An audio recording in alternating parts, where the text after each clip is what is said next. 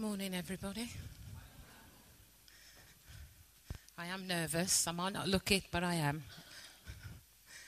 In fact, petrified, I think is more the word. Right. Um, when Leon asked um, me to speak during this series of I Was Thinking, I really didn't have to think very hard because God had laid stuff on my heart um, a long time now, and um, and I'm the sort of person, I can't share anything that God has given me unless I felt it myself. If you know what I'm, where I'm coming from with that, I don't know why. I think it's it's. I know when we have Bible studies and things like that, you you know, uh, ministers and leaders take subjects and they have to talk about it. I understand that, but for my myself. Um, Sharing of a Sunday morning like this, I really feel that God is, you know, he, he had to do it in me first. He had to show me first so that I could deliver it. And it was tough, I have to say. It wasn't an easy thing. But, you know, uh, with God's help, we, we, we sort things out. And so my I was thinking is, there are skeletons in the cupboard. It's time to come clean. Um... And I struggled with it, I have to say, because I didn't want to say anything of the sort. But I really felt God was saying to me, you know, come on, Pat, get it down. This is what I want to say. And then it was on last Monday morning, um, uh, somebody at work had a newspaper. And one of the headings in this newspaper was, Hiding His Skeletons. And I thought, Lord, you couldn't have been more obvious. And uh, you obviously, everybody's probably heard it. It's, it's, it's probably the most talked about thing in the last few weeks about this famous footballer. And that's what the headline was, Hiding His Skeletons. Um, I knew the scripture from the beginning because it was what God had been speaking to me about for some time. But how was I going to get it across to you? How was, gonna, how was I going to explain the things that God had poured out in me? Was it something else? And uh, firstly, I have to say, I have skeletons of my own that needs clearing out of the cupboard. God showed me that most Christians have spiritual cupboards, which are full of different types of skeletons. And um, I couldn't find a cupboard, but I found a shoebox. And I've written cupboard on the top, just in case, you know, you're not sure of uh, what I'm doing. And I've got a little friend here, but to be honest, it's a bit temperamental. And uh, it sort of fell apart um, yesterday when I was trying to deal with it. And you'll see in a minute who he is. Don't be frightened now. It's not a horror show. Here he be. His lungs are falling and, you know, he's falling apart really. It's a shame. But as you can see, this is what I'm talking about. Skeletons. Things that are hidden. Do you know, it's funny. It's only just dawned on me. Our skeleton is hidden, isn't it? By skin and flesh and things. And um, but that's what's hidden in our cupboards. And I, because I was writing that word on there, I know how to spell cupboard. I've never had a problem in spelling cupboard before. But this morning, because I was speaking, I thought, you know, I'm going to get the dictionary out. Just make sure. There's nothing worse than uh, showing, you know, the world that you're hopeless at spelling. But I'm not hopeless at spelling. It's just that I was just a bit nervous about actually, you know, writing it down and then everybody seeing it if it was wrong. But, um, and I, I looked up the meaning and it said, a piece of furniture or a recessed area of a room with a door concealing storage space. And I thought that was so appropriate this morning. It's concealing a storage space. So I'm going to stand this up and I'm just going to see if my little fella will just sit. And it might be a girl, I don't know. But I'll just see if uh, they'll sit in there and not fall over. There you go. There he is, keeping me company. I spoke on skeletons before, uh, a couple of months ago actually, in a ladies' meeting.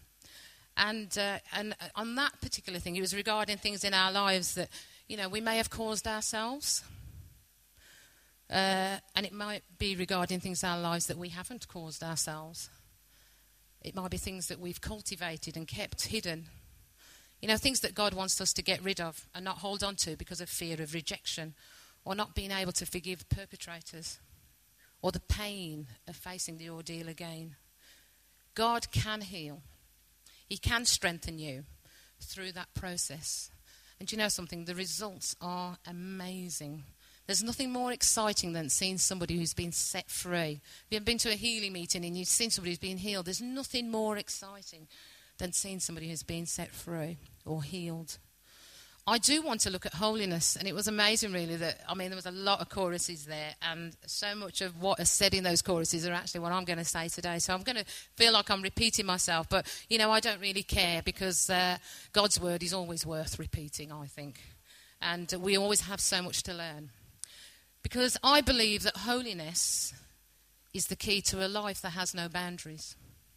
It's a life that's full of excitement and miracles and salvation. It's the key to revival. What does it mean to live a holy life? How can we be holy? What are the results of holiness?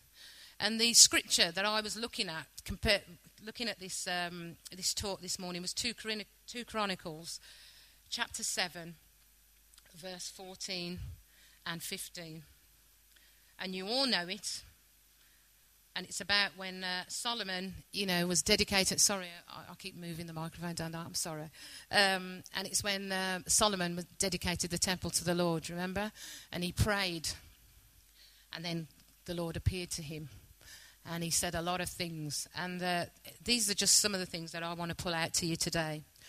It said, if my people who are called by my name will humble themselves and pray, and seek my face, and turn from their wicked ways, then I will hear from heaven, and I will forgive their sin, and will heal their land. Now my eyes will be open, and my ears attentive to the prayers offered in this place. Um, basically, those verses are saying, you know, we've got a job to do, and he'll do his. What does it mean to live a holy life? If my people, who are called by my name, will humble themselves and pray and seek my face and turn from their wicked ways. Before we start nodding our heads and looking at our, you know, thinking about our unsaved friends and families and, you know, this is not talking about the unsaved or those that are not Christians. It's talking about us, his people, his children. That's who this verse is talking about. And it seems so harsh because you just think, you know, turn from their wicked ways. Lord, what are you talking about? He's talking to his children. And he's talking about the things that we hide in our cupboards. Things that are concealed. Skeleton one really was, um, I looked at and I thought, our person spec. What's our person specification? Now, as you know, I work in recruitment at the moment, and we talk about job descriptions and person specs and et cetera, et cetera. Person spec is something that, you know, uh, that they expect the person that's applied for the job to have, you know, the qualifications, the experience, et cetera, et cetera. And um, it's a criteria. But the person spec really tells you who you are or who you should be to take that job. And I was looking at that and I thought, you know, that's our problem. That's one of our first things. We don't know our person spec. We don't know who we are. We don't know who we belong to. We have no idea. We have low opinions of ourselves. We did not come from a good family, or we weren't rich, or we're poor, or we're working class, or we're middle class. Do we know who we really are? Who we've been called by? Who we serve? Before I married, I inherited the name of my parents, my family, and the family name was Murray at the time. Yes, Murray means Murray means too good to hurry means. I know. I've heard it, you know, so many times. But, you know, that's a Scottish name, that is. And as you know, uh, looking at me, I'm not a typically, you know, from a Scottish background. No, because I inherited that name from Scottish slave owners that moved to the West Indies, to Jamaica. Is that my person spec? A child from a line of ancestral slave owners? No way. I don't accept that. And I, that's why I think we have to be careful of what we accept in our lives. What is our person spec? The other illustration that I wanted to use was the long-lost family. I don't know if anybody saw that T V programme with Davina McCall, and she was like, you know, finding families uh, and, you know, for people. And it was and it was an amazing, amazing series. I didn't see all of it, but, you know, what I did see, I was amazed with. And it was like, it was people who felt incomplete because they did not know where or to whom they belonged. They lived in a family, but they just didn't fit somehow. They couldn't understand it. The person spec they were living to did not match up. And how the knowledge of that new person specification changed them when they found out who their father was, who their mother was, who their sister, their brother. Some of them, they'd been taken away from their family. They didn't know anybody in their family. And, you know, can you imagine when they met them? And one of the most amazing things, I'm going off the track here, but I will go off the track because I think it's important, is that while they lived in a previous family, they didn't. They somehow, they just didn't fit. They couldn't understand it. Nobody had ever told them, but they couldn't understand it. And when they met their real family, there was there was things about them. You know, some lived in Australia and in America, but there were similarities in their character, and the things they liked was like the same. How amazing was that? And I really believe that's that's us. You know, our person spec. When we come to God, all of a sudden we find out where we fit in. We find out where we belong. And it's so important that we know our person spec and we live to it. God's name held his whole identity, his power, his omnipresence. It defined his relationship with his people and with us today. Moses had a word from God, and God said to him, "Tell the people that I am sent you." I am. Do you know there's no past to I am? There's no future. It's the same all the way through. It's always the present. I am is always the present. So, you know, those that are not, no, doesn't know the Lord yet and will know him tomorrow, God will always be I am. He's always in the present. It's important to remember who we serve. And we sang it here. The name of the Lord is a strong tower. The righteous run to it, and they are saved. You know, these are the name of our Lord, of our God. That's his person spec. That never changes. Therefore, if we are in his family, that's our person spec too, and it will never change. Doesn't matter what you do, it won't change. However, God calls us to be different. The person spec is that we are God's people, and we have been called by his name. The second skeleton that I'd like to look at is pride, which is opposite to humility. And you know, that verse, it says, if my people who are called by my name will humble themselves. It's so easy to think of ourselves better than others. It's something that uh, we don't find difficulty doing, whether we're at work, at church, in the family. You know, it's so easy to look at ourselves and think we are better than others. And Micah chapter six verse eight says, what does the Lord require of us? To do justice, to love kindness, and walk humbly with him.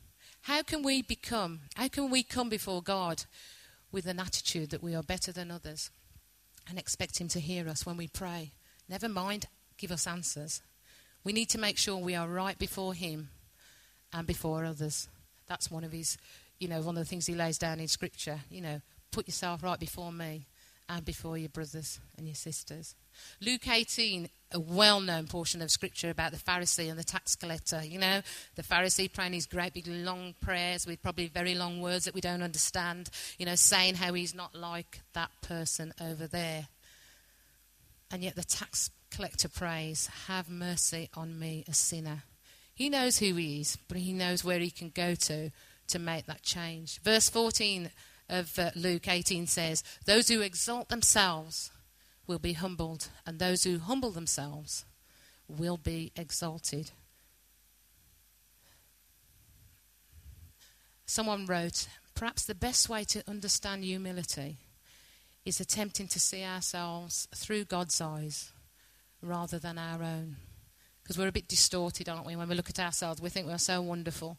But, you know, when we start to look underneath the cracks, when we start to lift the, you know, open the cupboard door a little, just a little bit, we can see, you know, some of our weaknesses, some of our failings. And, and sometimes it's all right to have weakness. It's all right to have weakness. And I don't believe that's what God is talking about here. But I believe he's talking about things that are hidden that we don't, we don't bring before him. Or things that are hidden that we say, well, that's how I am. You know, I can't help it. It's the way I was brought up. It's the way I've always thought. I can't change now. I'm too old.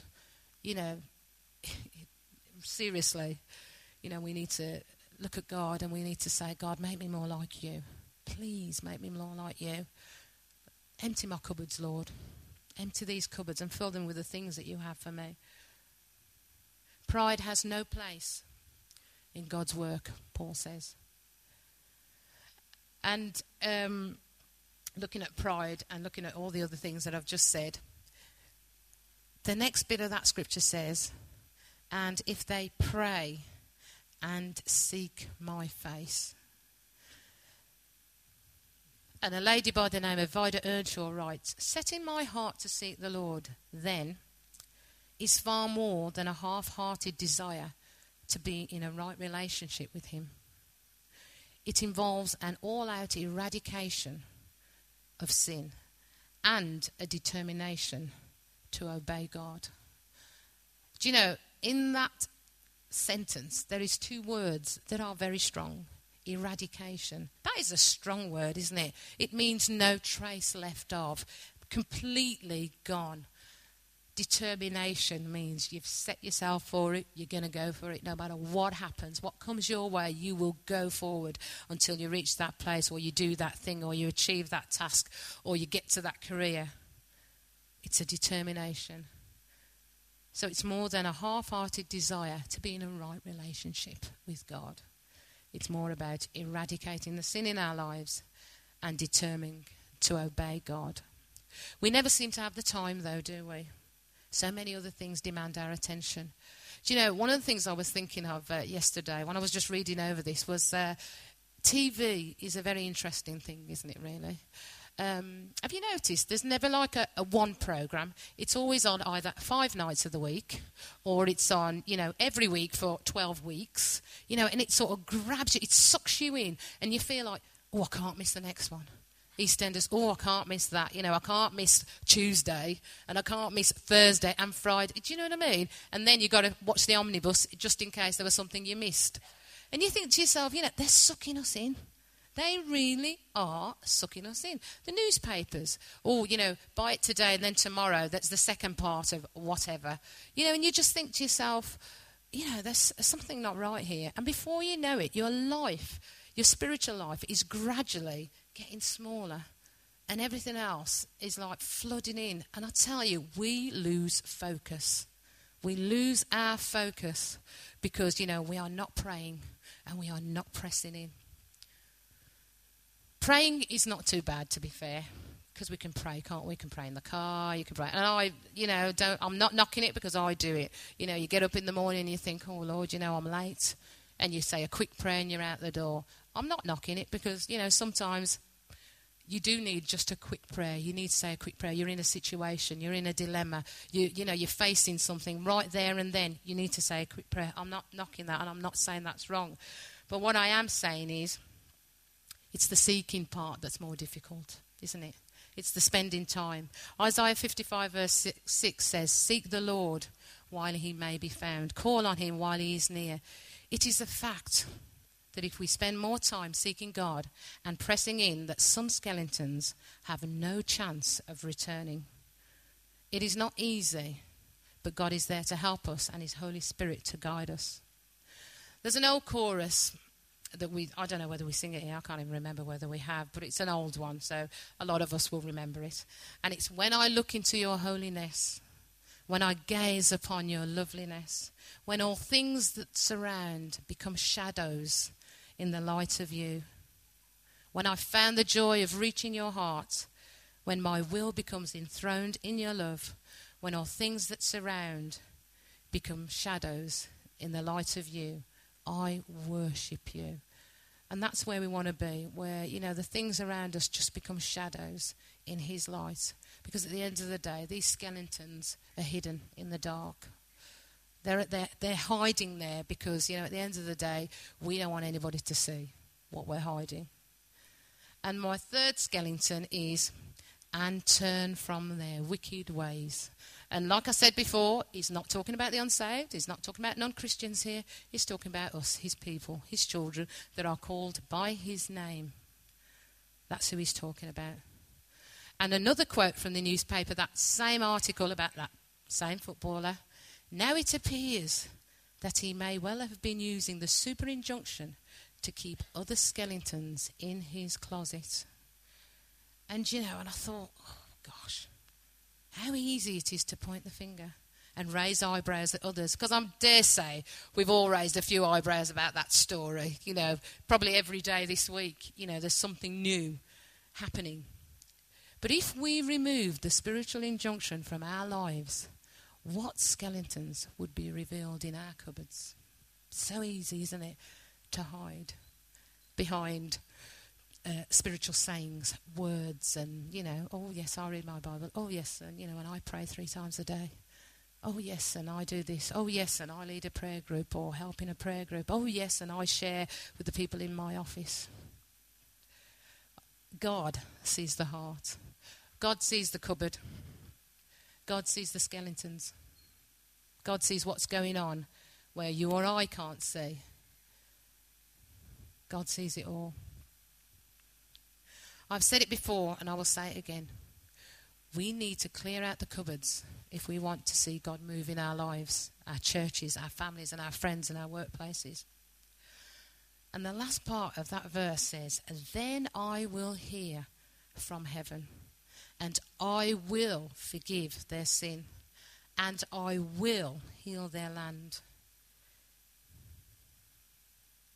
If we will, he will, three times. He only asked us to, I will once.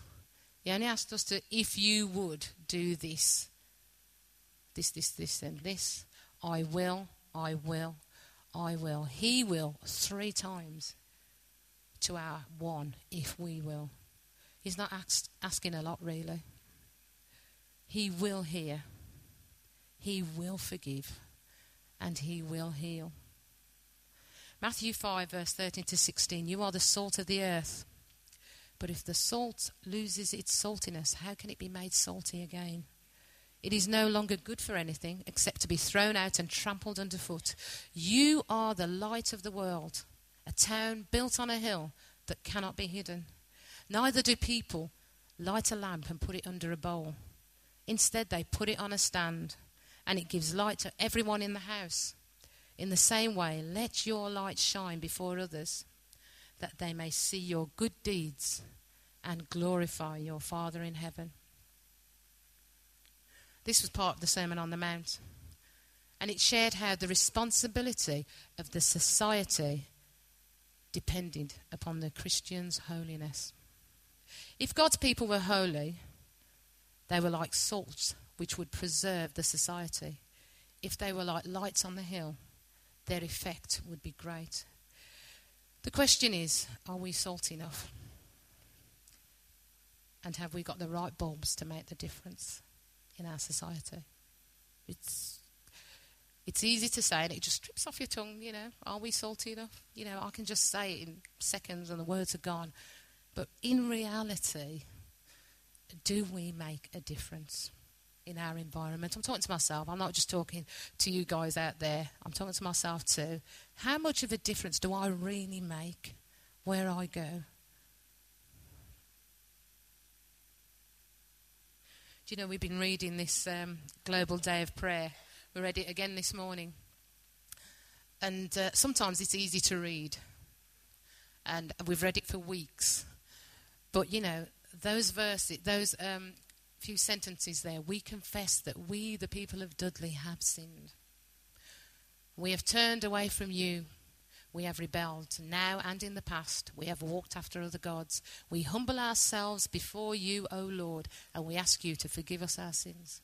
We pray that you would heal our land, the borough of Dudley, et cetera, et cetera. And how many times have we read, we confess that we have sinned? We've turned from you. We've rebelled in the past and now. And we've walked after other gods. I wonder how many people actually remembered that that was in that prayer. Because sometimes you read the rest of it and you, you forget. But, you know, God has said he will do things if we do our part. It's so important to hold up our end of the bargain. And Ephesians five, verse one to twenty, I just want to read this to you because, I, you know, I read it in the message. And to be honest with you, it, it, it's so crystal clear. Once again, it's a letter to Christians. And, you know, sometimes you might think, oh, you know, I'm fed up of being told off. Oh, I'm fed up of being, you know, told where I'm going wrong. But, you know, I believe God does this because he wants to bring us in into a place where we can be effective for him. I believe he brings us into a place where we can uh, make challenges and we can be looked upon, and there's nothing in our, in us that anybody can point the finger, because, you know, they point the finger at you and basically, you know, they've got three pointing at themselves, because at the end of the day, you've been called by God, you've been sent by God, you've been put in a situation by God, and when you speak wisdom into a situation, it's from God, and there is nothing that can take away from that message because your life is in line with what God wants it to be. So Ephesians five, verse one to twenty, and I'm reading it from the message and I've printed it out. Wake up from your sleep is the heading, it's called. Watch what God does and then you do it. Like children who learn proper behavior from their parents. Mostly what God does is love you. Keep company with him and learn a life of love. Observe how Christ loved us. His love was not cautious, but extravagant. He didn't love in order to get something from us, but to give everything of himself to us. Love like that. Don't allow love to turn into lust, setting off a downhill slide into sexual promiscuity, filthy practices, or bullying greed. Though some tongues just love the taste of gossip, those who follow Jesus have better uses for language than that. Don't talk dirty or silly. That kind of talk doesn't fit our style. Thanksgiving is our dialect. You can be sure that using people or religion or things just for what you can get out of them, the usual variations on idolatry, will get you nowhere. And certainly nowhere near the kingdom of Christ, the kingdom of God. Don't let yourselves get taken in by religious smooth talk. God gets furious with people who are full of relig- religious sales talk but want nothing to do with him. Don't even hang around people like that. You groped your way through that murk once, but no longer. You're out in the open now. The bright light of Christ makes your way plain. So no more stumbling around. Get on with it. The good, the right, the true. These are the actions appropriate for daylight hours. Figure out what will please Christ and then do it. Don't waste your time on useless work, mere busy work, the barren pursuits of darkness. Expose these things for the sham they are. It's a scandal when people waste their lives on things they must do in the darkness, where no one will see. Rip the cover off those frauds and see how attractive they look in the light of Christ. Wake up from your sleep. Climb out of your coffins. Christ will show you the light. So watch your step. Use your head. Make the most of every chance you get. These are desperate times. Don't live carelessly, unthinkingly. Make sure you understand what the Master wants. Don't drink too much wine that cheapens your life. Drink the Spirit of God, huge draughts of him. Sing hymns instead of drinking songs. Sing songs from your heart to Christ. Sing praises over everything. Any excuse for a song to God the Father in the name of our Master, Jesus Christ. And you know, that uh, chapter goes on to talk about our relationships, you know, it talks about marriage. And um, and I, I didn't want to touch on that because I thought, you know, that's like taking it to another level. But, you know, the one thing I will say as well is that, you know, um, the Bible does say that husbands love your wife as you love the church, as he loves the church. And um, I don't know about anybody here in this church, but I know in, in past churches that I've been in, and, and not only just churches, friends that I've had, and, you know, you see the way that relationships are and you just think, God, that's not glorifying to you. The way he talks to her, or, you know, the way she talks to him. Sometimes, you know, we have to be so careful. Um, I mean, my husband used to come to church. He doesn't come anymore. But, you know, at the end of the day, he's my husband. He's the head of the house. That's where God has placed him, and I honour him in that. And he's a great man. You know, he doesn't come to church anymore, but he's still a great bloke. You know, and I love him to bits. But at the end of the day, we have to keep check on ourselves, because it's so easy, especially if you've got unsaved partners, it's so easy to think, oh, I daren't mention God, I daren't do this and I daren't say that, because it's so easy. But I tell you, you know, um, you stand with it, you pray for them, because God is doing a mighty thing in this day and age. And he has promised, if we will, he will. And just in closing, really, I just want to say there are some skeletons. And, you know, I had the conclusion before I had anything else in this message. So this will probably make more sense than anything else I've said. But there are some skeletons that can be dealt with right now. Because you realised a while ago that it is time to surrender all. You just needed someone to say it. So I've said it. So start thinking about what you've got to do. You partner with God and determine in your heart to make that change. Secondly, there are other skeletons that you need to go to the cupboard and talk it through with God. You need to sit with the skeleton a little bit. And you need to rattle its bones. And you need to say, God, you know, I need you to clear this out. I really need you to clear it out. Your cupboard may be left empty, though, and you cannot bear the thought of that. You know, God is going to fill it with something else, something more profitable, something with flesh on, I would say. You know, something that breathes, something that can live. That's what God's going to do. And thirdly, the last type of skeleton is the sort that will take a while longer to clear out of the cupboard, because it, it has been there so many years. And to clear it out now would be very, very painful for you. It will change who you are and how you are viewed by others. But let me tell you, if the others can't stand with you when you are clearing out your cupboard, then, you know, they're not real friends at all. That's what I can say. But what I would say to you, your well-being before God, your spiritual well-being is of utmost importance to him. And uh, if you have skeletons that need clearing, you know, just go ahead and do it. Don't think about what others might think, because I tell you, in the long run, it doesn't matter what people think down here. It's what happens up there that counts. Because when we stand before him, you haven't got your family backing you. You haven't got the church. It's you and God. So, you know, just try your best and just go through it. It's painful, it may be, and it may change how you're looked upon by others, but it's going to put you in a better place. Some may feel that they're going to be destroyed by it, that, you know, if it's revealed, I'm going to be destroyed by this, if I admit to this, if I say this. But, you know, at the end of the day, nobody's saying you've got to bring it out there. But deal with it before God. And he'll tell you if you need to tell another. Not everything is to be revealed to another human being, I don't believe. But, you know, sometimes God uses things. And I know God's used people in the past that have gone through terrible situations. And that's from words from their own mouth. Terrible situations. And God has used them to love that person. Hard as it may seem for you and I. But God put something in their life to make them different. They faced the skeleton, they cleared it out the cupboard, and God used them to bless others. It's important that we clear the cupboard. God is not in the business of destroying people. He's in the business of rebuilding and making new. So whatever he takes, he's going to put something most amazing back. And you have to trust him. It's, it's hard, I know. But you have to trust him. He's our God, after all.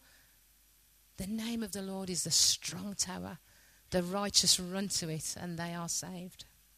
I believe we need to clear out the skeletons on a regular basis, as some have a habit of creeping back into the cupboard. If it's okay to be there, then why do we feel so wretched? So if you say, oh, I can deal with this, you know, I can deal with it in my own time, in my own way. I've heard it before. I've said it myself, so I know. But, you know, God says, and I'm telling you, God is saying, if you can't bring it into the open, then it shouldn't be there at all. And what I would say to you is, you know, we have to deal with it. And Psalm fifty-one, verse ten, I'm closing now, says, create in me a pure heart, O God, Create in me a pure mind, pure eyes, pure ears, a pure mouth. God, help us to be the people that you want us to be. Help us to live to your person spec. Help us to get rid of pride. Help us to pray and press into you. Help us to turn from our wicked ways. And that final, final scripture, that final verse actually said, now my eyes will be open and my ears will be attentive to the prayers offered in this place and the next place and the next place, anywhere that's dedicated to him. And I tell you, when I was doing this, I thought of the third place. And I thought, yes, Lord, you know, if we are right before you, then you're going to listen to us and you're going to answer us and you're going to heal us and you're going to hear the prayers in our third place. And I really believe that God, it's a message for somebody here this morning. I don't know who. I don't know. I've received it myself because I've had to, because I couldn't have stood here without saying. But I tell you now, let us humble ourselves before God, seek him and pray and turn from whatever it is we get involved in that takes preeminence over him. Clear the cupboards out and let's see what God is going to do in our lives and in this place.